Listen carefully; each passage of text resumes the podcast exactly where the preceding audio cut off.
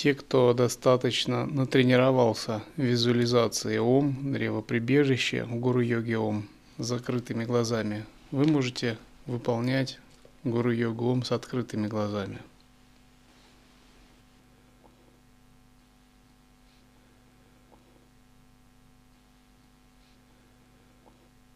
Текст Йога Васиштха. История Манки.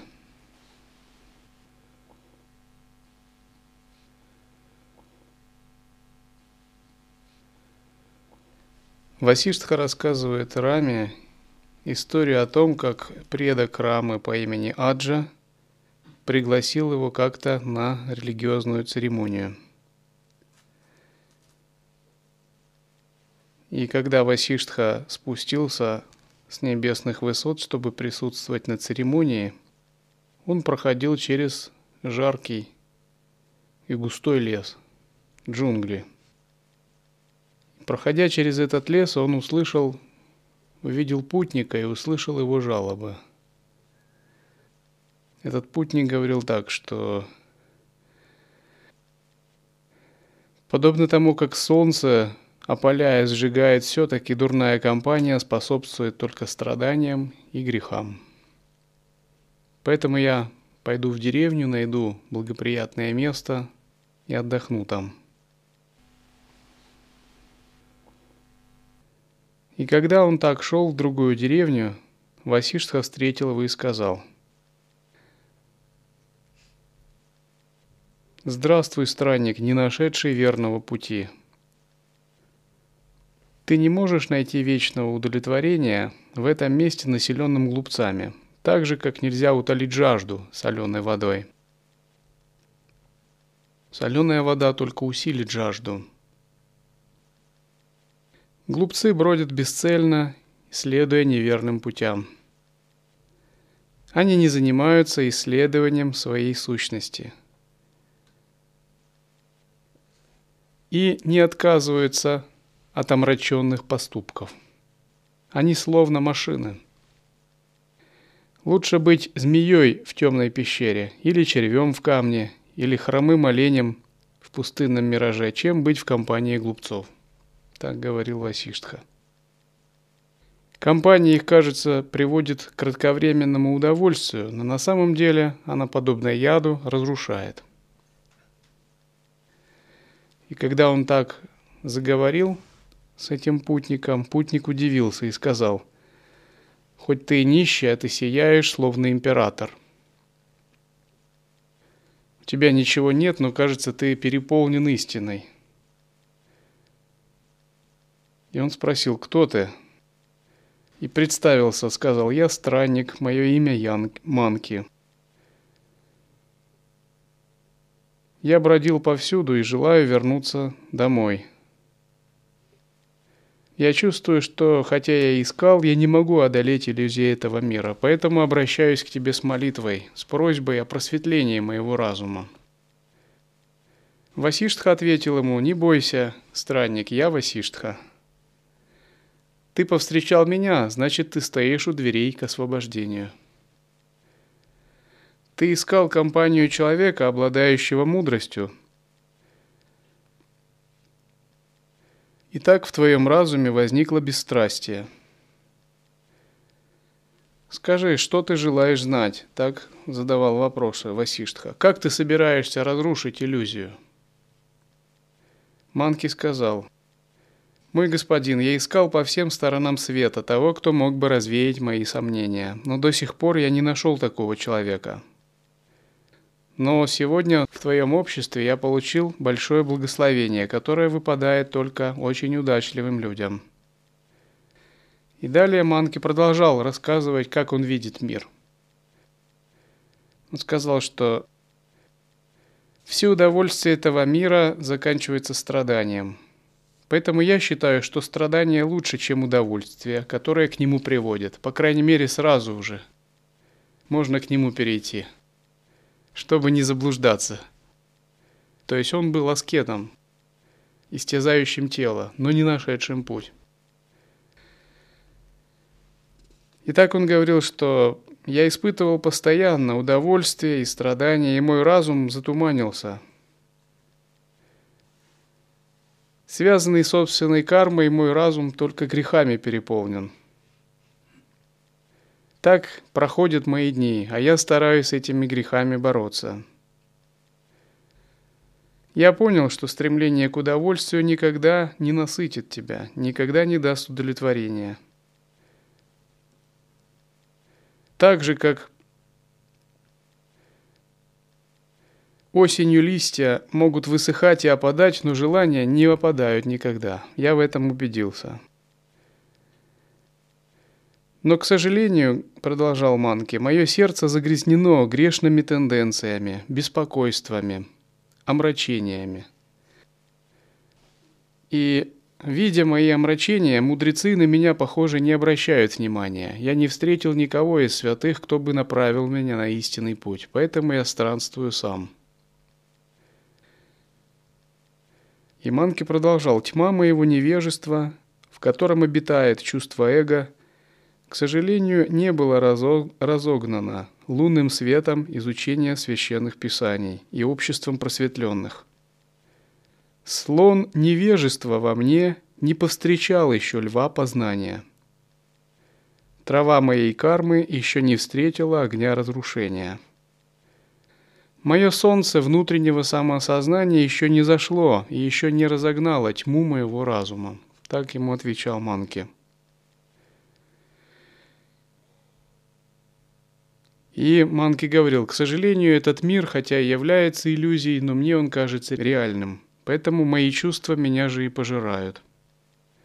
Даже знание писаний у меня формальное, поэтому мне кажется, что даже изучение писаний скрывает от меня истину, вместо того, чтобы ее показывать, потому что я не понимаю сущности этих писаний». И Манки сказал: «Вот так я окружен собственным непониманием и невежеством». Васиштха сказал, что ты так сильно запутался со своим умом и так сильно пребываешь в концепциях, что из-за этого у тебя одни страдания и стрессы. И что на самом деле все страдания в жизни и несчастья, они основаны как раз на мыслях и ощущениях, и ты в них просто запутался. И для того, кто управляется собственными васанами, кармами, самскарами и мыслями, действительно, этот путь жизни, эта сансара очень запутанная и трудная для того, кто управляется своими мыслями. А для просветленного сансара прекращается вместе с прекращением ограничений его разума. И Васиштха начал давать ему такие наставления. «Пойми, о Манки, нет ничего, кроме чистого сознания. Так же, как нет ничего, кроме чистой пустоты в пространстве. То, что ощущают вне этого пространства, это невежество. И продолжением этого невежества является сансара. И весь этот мир возникает из-за того, что у тебя нет наблюдения, исследования. И когда свет наблюдения в тебе проявится и пробудится, этот мир исчезнет. И вот то ощущение себя, которое у тебя есть, это фиктивное, фальшивое ощущение. и оно пропадет, когда ты сумеешь исследовать его истинную природу. И все разделение, которое кажется тебе многообразием внешнего мира, оно пропадет, когда возникнет осознание того, что мир неделим, и того, что мир целостен. И он привел такой пример. Так же, как горшки существуют независимо от глины, они являются видоизменениями глины, не существуя сами по себе вне глины. Так и все внешние объекты – это такое же сознание. Они неотличимы от сознания.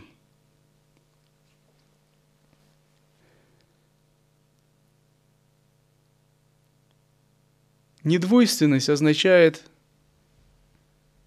воссоединение, всецелое воссоединение субъекта с объектом, когда «я» и «не я» соединены. Когда наше «я», наша душа, наше тело и среда – это не разные вещи, а целостное, единое. Существует «я», наше сознание.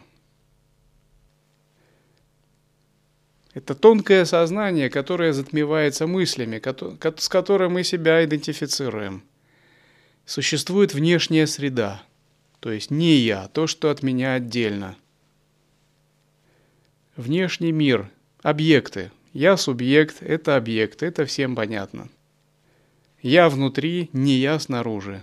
Я и среда – это разные вещи. Существует посредник между я и не я. Это тело с его дверями, органами чувств. Это интерфейс, посредник, с помощью которой наше внутреннее я может воспринимать среду. И мир сансары – это когда я отдельно от среды. Среда внешняя, чуждая, неуправляемая. Я от нее отдельно и не может воздействовать на среду. И есть всегда двойственность. Я отделен от среды, я отделен от объектов. Может, я хочу одно, а среда навязывает другое. Я хочу, чтобы было тепло, а есть холод.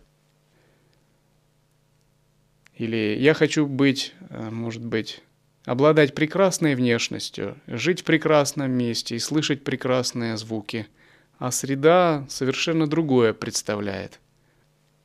Все это различные формы двойственности, дуализма. И между моими намерениями и желаниями и средой всегда конфликт. Среда не такая, как я хочу. И, возможно, я не такой, как хочет среда. И между этими двумя вещами всегда конфликт. Иногда ты среде не нравишься, ты не устраиваешь среду. Там, маму, папу, общество. Монастырский совет. Иногда тебя не устраивает среда. Ты хотел бы жить в утонченном, возвышенном мире, среди божественных существ. Или, может быть, просто в каких-то райских кущах. Но пока этого нет. Это все двойственность, это несостыковка внутреннего я и внешней среды. А тело – это всего лишь инертный передатчик, осуществляющий связь между я, сознанием и средой, интерфейс. И пока существует эта двойственность, сансара также существует. Собственно, сансара – это и есть наличие такой двойственности, дихотомии, разницы между «я» и средой. Вот взять, к примеру, божеств, которые живут в мандалах. В отношении божеств ситуация совершенно иная. Для божества его «я», его тело и среда – это не разные вещи, это одно и то же. Потому что божество – это и сознание, и его тело, и среда. То есть телом божества является среда. Окружающая обстановка – это тело божества. Окружающая обстановка не отдельно от божества. Окружающее божество Вселенная – это его тело. Это проявление его мыслей и его энергии. Божество живет в мандале, в таком мире, где нет двойственности между сознанием и энергией. И вот пример божества в мандале – это, к примеру, художник, который нарисовал очень много картин, окружил себя ими и живет только в мире своих картин. И он рисует то, что хочет, и видит то, что он хочет. Он создал сам свою среду, и среда есть проявление его разума. Или музыкант, который пишет музыку, композитор, и живет в мире своих музыкальных произведений. Его внутренняя реальность и внешняя реальность совпадают, между ними нет разницы. Таким же образом, каждое божество создает среду, исходя из собственных энергий своего разума. Именно потому, что оно создает свой мир и живет в своем мире, оно и является божеством в мандале. К сожалению, у нас нет мандалы, мы не являемся божествами пока. Но мандалы чистого измерения, есть внешняя только. И ее нам предстоит создать силой своего разума. Внешний мир – это не что иное, как застывшая мыслеформа Брахмы. Это его творческая фантазия. Из-за того, что его сознание очень сильное, его творческая фантазия распространяется на законы физики, грубую материю и прочее. Тем не менее, это мыслеформа, это проявление чистого сознания. И для Брахмы этот мир является также его телом. И мы живем в мире Брахмы, в его большом сновидении.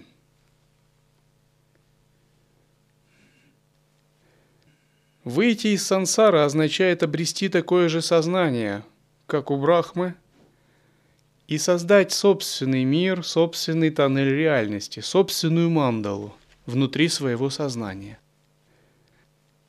Так, чтобы в ней можно было жить.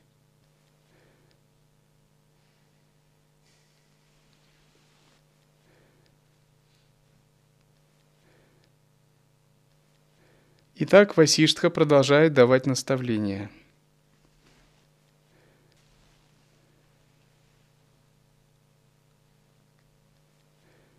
Сознание является общим знаменателем для субъекта, объекта и процесса сознания объекта с субъектом. Ничего нет, кроме сознания. Васиштха говорит, если бы это было иначе, между двумя разными объектами не было бы взаимодействия. Все, что есть в этом мире, является чистым сознанием.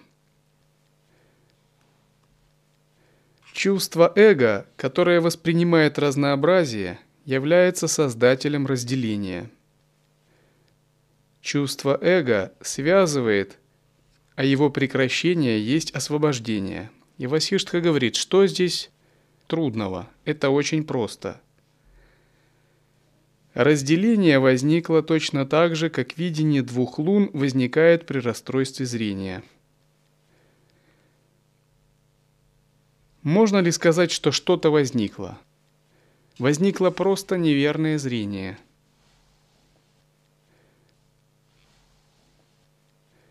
Далее Васиштха продолжал. Когда человек попадает в иллюзию кажущегося мира, на него слетаются все другие бесчисленные иллюзии, так же, как насекомые поднимаются в воздух после дождя. И он сравнивает разум с весенним лесом. Он говорит, что разум подобен лесу, который зарос настолько понятиями и концепциями, что туда не может проникнуть свет. И в нем царит полная темнота. Из-за невежества люди проходят через бесчисленные ощущения удовольствия и боли в этом мире. И Васиштха говорит, но среди людей мудрецы подобны Луне. Подобно Луне мудрецы светятся удовлетворенностью. Они всегда спокойны, прохладные и мирные. Они полны бессмертного нектара и помогают человеку видеть реальность, как она есть. Что касается глупца, между глупцом и ребенком нет разницы. Оба живут согласно своим прихотям и капризам, не понимая, что было или что будет. Оба ведут себя ошибочно. И дальше Васиштха говорит, что достичь такого высшего спокойствия, как достигают его мудрецы, никто не может достичь от насекомого до Брахмы, пока не обретет полный контроль над своим разумом. И как этот контроль над разумом обретается? Васиштха говорит, только благодаря исследованию природы связанности. И Васиштха – это величайший джняна-йогин. И весь его метод – это понимание. Он не поощряет аскетизм, истязание плоти, такое отречение сутры. Васиштха говорит, все эти вещи, они хороши как дополнительные, но их никогда не следует делать основным путем.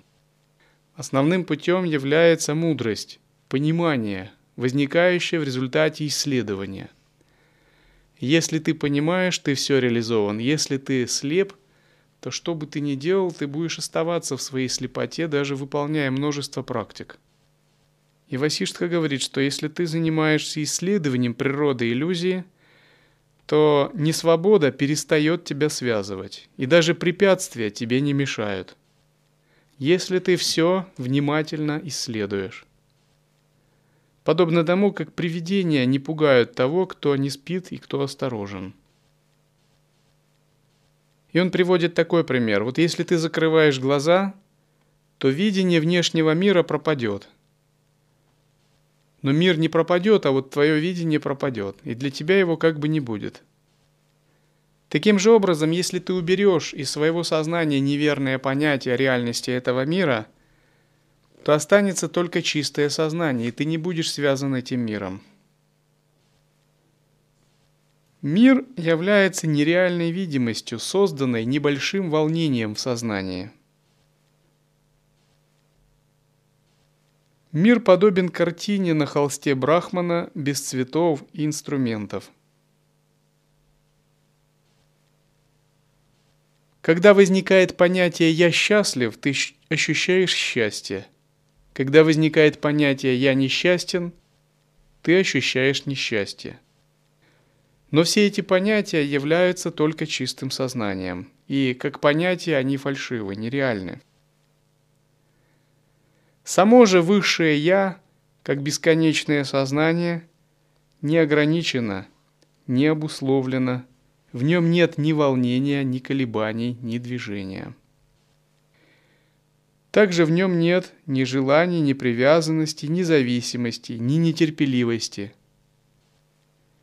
И зависимость или привязанность – вот единственная несвобода, связанность и сансара. А независимость, непривязанность является свободой или освобождением. Это подобно тому, как Тилопа говорил Наропе. Он говорил: «Наропа, тебя связывает не сансара, а твоя привязанность к ней. Ты сам хочешь быть к ней привязан». И далее он говорит, для мудреца, который находится в состоянии бесконечности, абсолютной полноты, нет желания, он ничего не желает для себя вообще. И даже физическое тело видится им как нереальное. Такое же, как будто это тело во сне. И чего тогда будет желать мудрец даже для тела? Все его действия как игры.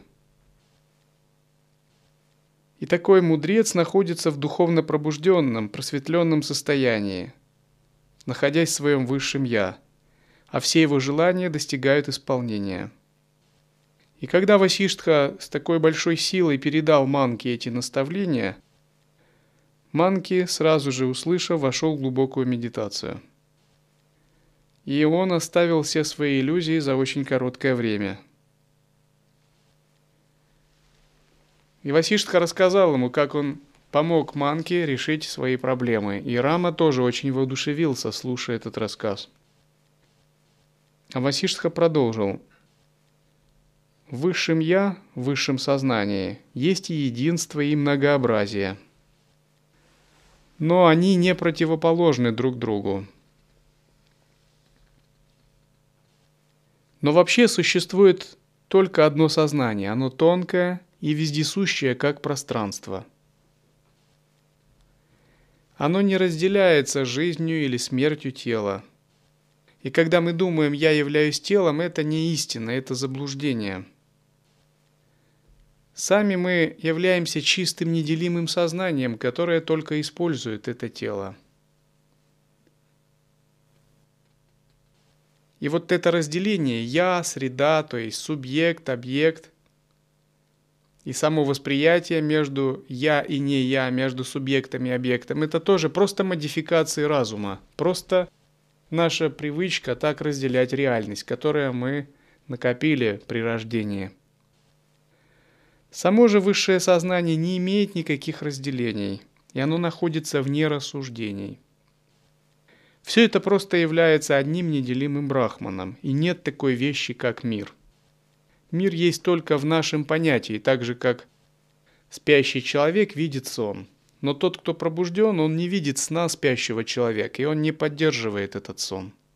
Он не согласен по поводу видения мира со спящим человеком. И если спящий человек скажет «меня кусают крокодилы», тот, кто пробужден, скажет «да, конечно, продолжай в том же духе». Потому что никаких крокодилов в видении пробужденного нет. Таким же образом, человек ощущает иллюзию, мир, думая, что он реален, имеет проблемы в нем, но пробужденный так совсем не думает. И Рамане Махарши как-то сказали: «Уважаемый Махарши, мы знаем, что вы наблюдаете за всеми учениками, посылаете им энергию, оберегаете их от поступков, и вы видите, как одни ученики страдают, а другие достигают». Махарши говорит: «Нет таких пониманий у меня. Все не то». Потому что у Махарши не было ни понимания ни о себе, ни об учениках, ни действия. Если он и что-то и делал, это спонтанно происходило. Без всех мыслей конструкций. Нечто происходило, естественно. Итак, Васиштха продолжает объяснение.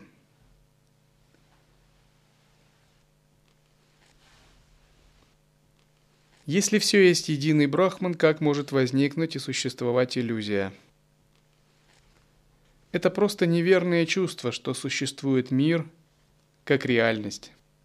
И я его исправлю моими словами. Поэтому для тебя теперь нет причин для страдания. И он дает такие наставления Раме. В богатстве или в бедности будь свободен и живи без чувства эго и желания. Рама тогда спросил: «А я хочу узнать о божественной воле, судьбе и карме, о дайве и карме. Что это такое?» Васиштха сказал: «Судьба дайва, божественная воля, карма – это всего лишь твои концепции. Истина в том, что это только движение в сознании. И когда есть движение в сознании, то появляется кажущийся мир. А когда движение прекращается, то кажущийся мир тоже прекращается. Но на самом деле разницы между движением сознания и покоем нет. И нет разницы между человеком и его действиями».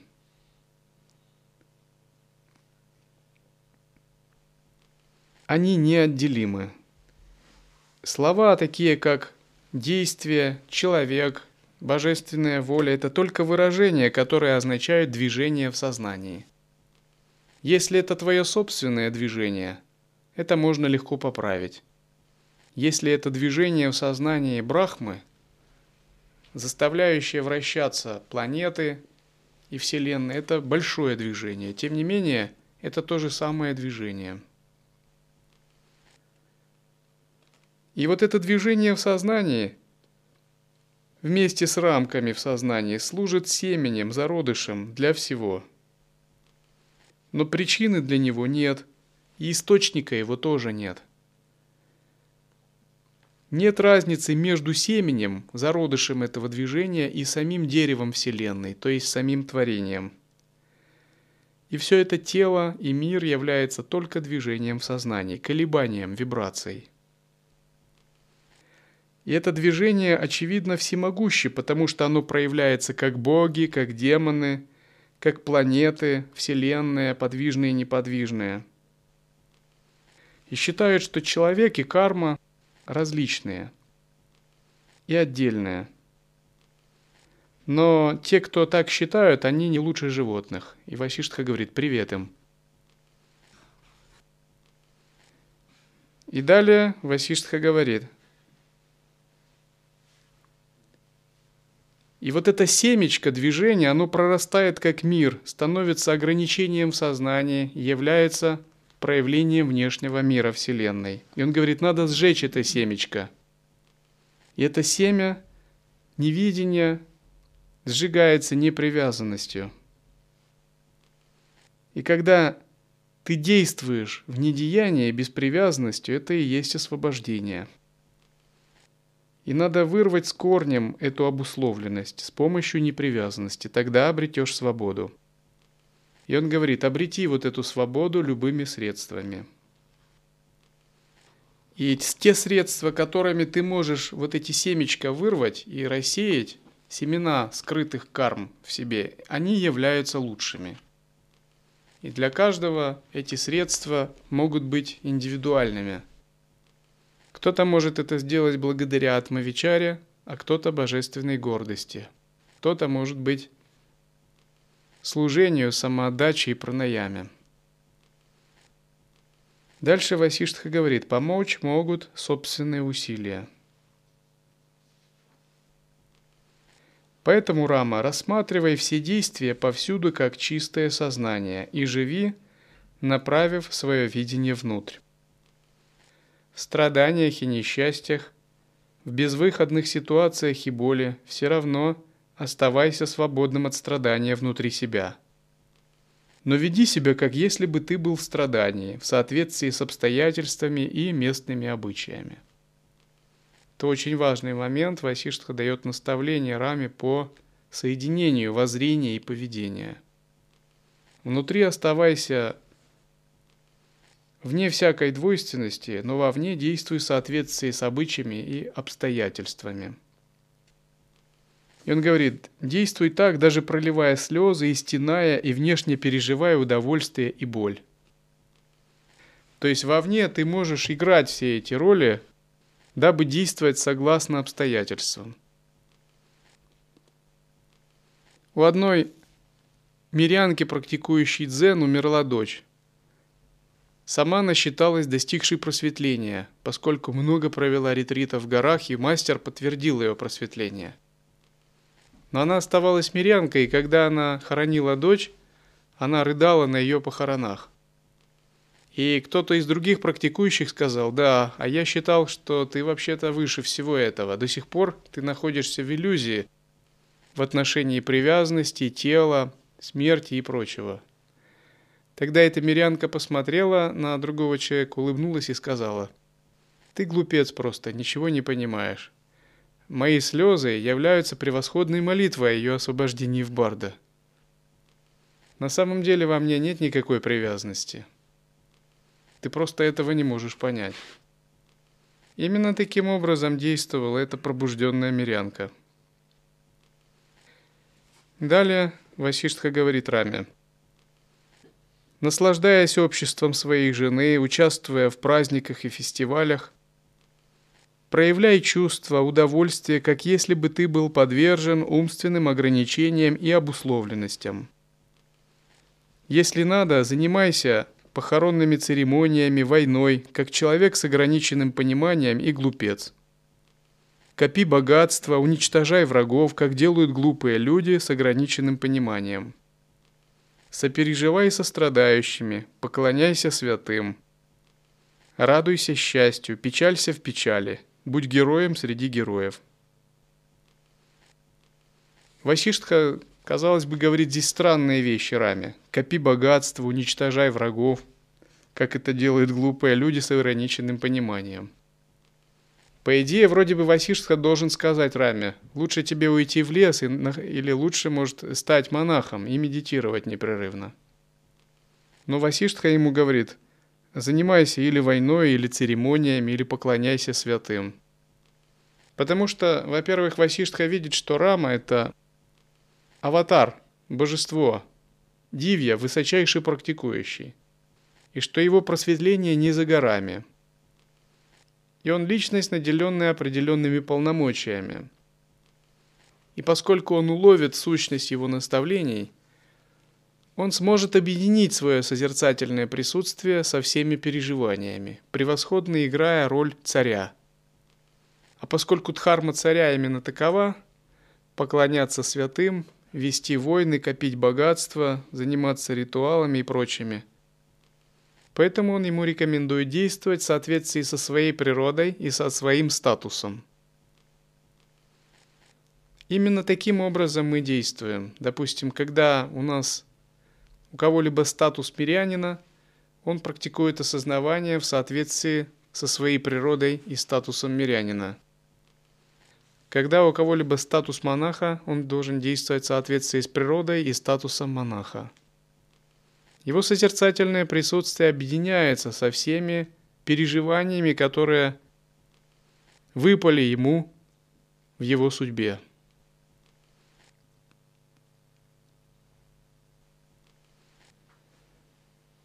Далее он говорит: «Радуйся счастью, печалься в печали». То есть позволяй действовать органам чувств, но при этом не привязывайся и не отождествляйся. Со взором, развернутым вовнутрь, плавая в блаженстве осознания, со спокойными сердцем и разумом, ты не делаешь того, что ты делаешь. Самое главное, когда мы ощущаем вот это переживание неделания, пребываем в созерцательном недеянии. Часто, когда мы многими вещами занимаемся и теряем пребывание в источнике, у нас снова включается делатель. И когда этот делатель включается, вместе с ним включаются кармы и различные трудности.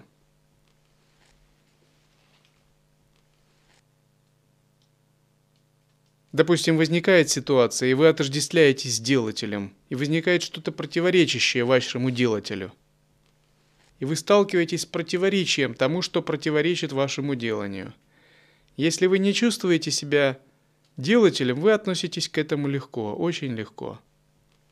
А если вы чувствуете противоречие вашему деланию, у вас возникает сразу напряженность, скукоженность, ситуация утяжеляется, и вы сами начинаете в ней запутывать, создаете дисгармонию в других. Все это потому, что вы просто забылись и стали на это время делателем. Тот, кто находится в недеянии, ему очень легко делать, либо не делать, ему вообще нет как бы разницы. И хотя он действует очень эффективно, на самом деле в нем нет никакой напряженности, в нем нет никакой тяжести. И далее Васиштха говорит: когда ты находишься в осознанности, то даже острейшее орудие не может тебя порезать. Тебя как осознавание.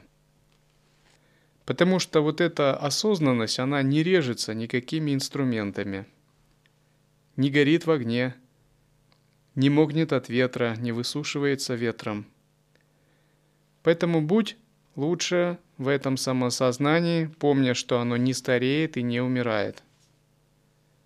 Утвердившись в самосознании, даже если ты активный внешне, ты не совершишь ошибки больше, не впадешь в иллюзии и ограничения разума. Он говорит: «Веди активную жизнь, внутренне оставаясь как в глубоком сне».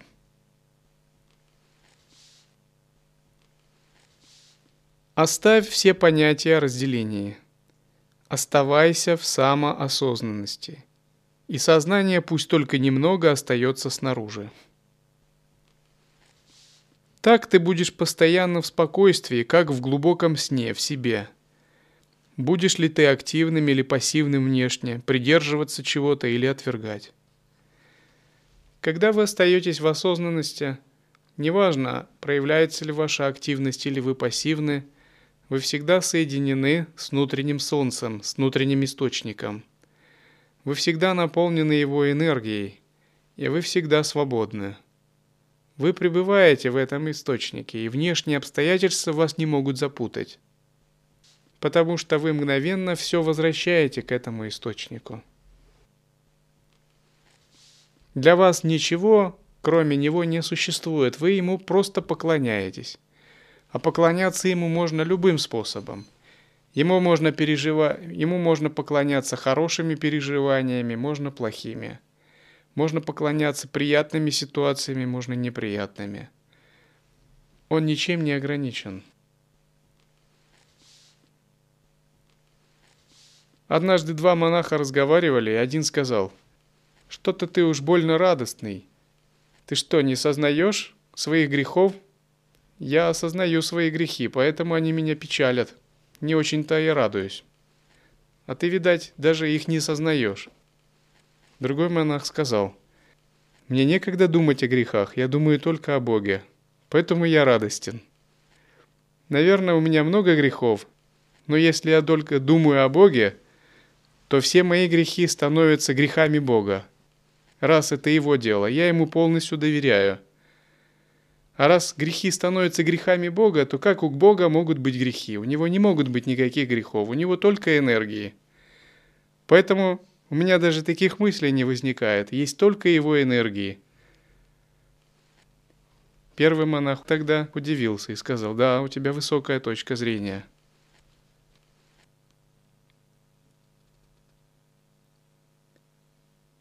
Итак, Васиштха говорит: будешь ты чего-то придерживаться или отвергать, тогда ты все равно будешь постоянно в спокойствии. Ты будешь совершенно свободным от любой дисгармонии, потому что у тебя будет неотличие между бодрствованием и состоянием глубокого сна. Истинное пребывание в присутствии – это находиться в восстановленном, в замеревшем сознании, в сознании, которое внутри не движется. Тем не менее, на периферии оно проявляется как движение энергии. Это быть предельно внимательным к этому остановленному сознанию.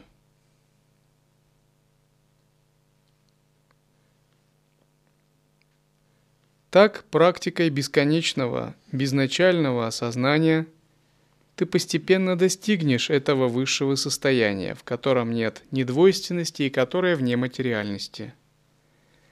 Здесь нет ни единства, ни разнообразия, но есть высшее спокойствие. И Рама, прочувствовав все это, тогда спросил: «Хорошо, если это такова истина о чувстве эго, скажи тогда, мудрец, почему же тогда тебя здесь зовут Васиштха? И почему ты себя называешь Васиштхой?» Когда Рама это спросил, Васиштха замолчал. Он совершенно замолчал. И участники собрания тогда забеспокоились. И, увидев это, Рама спросил: «А почему же ты молчишь, о мудрец? Я знаю, что нет ничего в мире, на что бы ты не мог дать ответ». Васиштха сказал: «Я замолчал не потому, что не могу ответить, а потому что молчание является единственным ответом на твой вопрос».